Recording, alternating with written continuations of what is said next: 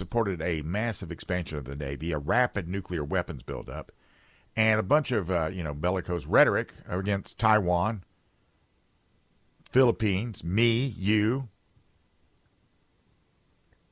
Now, Xi Jinping supposedly has purged his defense minister months after his disappearance from the public eye, allegedly for corruption. I don't know how they could not think that would actually happen. I don't know that how that could actually happen.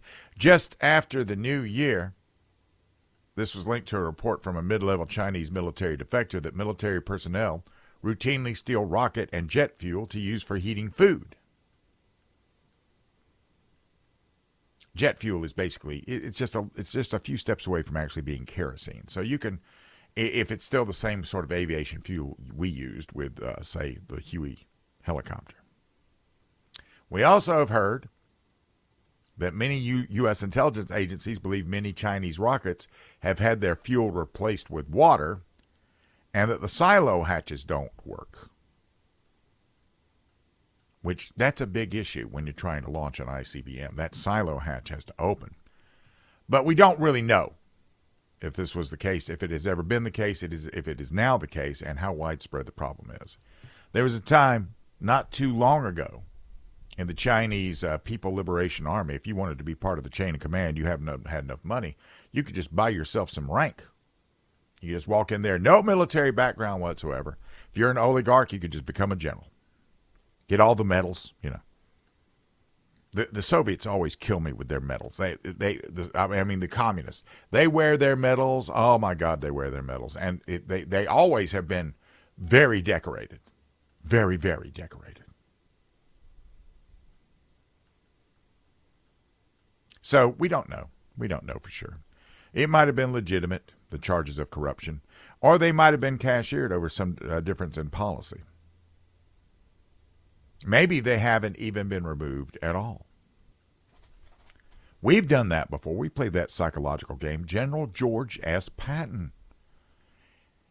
After he was relieved from command for slapping two soldiers for cowardice in that field hospital as it's depicted in uh, the George C. Scott film. He was actually put in charge of what was referred to as the 1st United States Army Group, which was an entirely fictional command. They used blow up vehicles and everything and moved them around. and So they could fly. Uh, uh, so they could fly overhead and see all this stuff and gather intelligence. And Patton had a flair for putting on a public display, and that showed that the Germans that what they wanted to see that the Allies' best generals at the head of a big army at the narrowest spot in the English Channel, across from Calais and occupied France. And it helped that the military culture could not conceive of an aggressive, successful general ever being punished for slapping a soldier. And he had to uh, maintain that charade until he was actually put in charge of the very real Third Army, and then he went to town in 1944.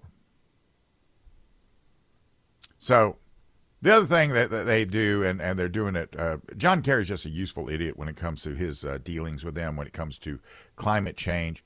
China bought a bunch of the American Strategic Petroleum Reserve when when uh, Biden was selling it off in 2021 and 2022, and they were importing large amounts of sanctioned Russian and Iranian oil.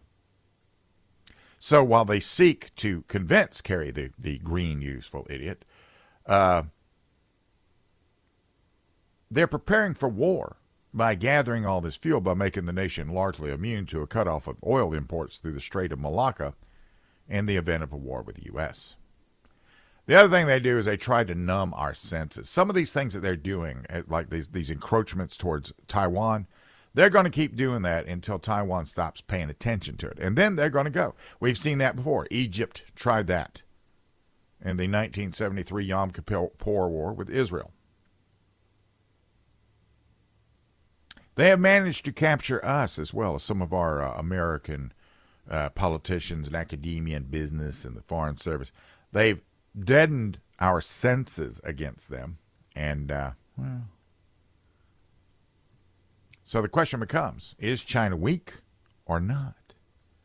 And that remains to be seen.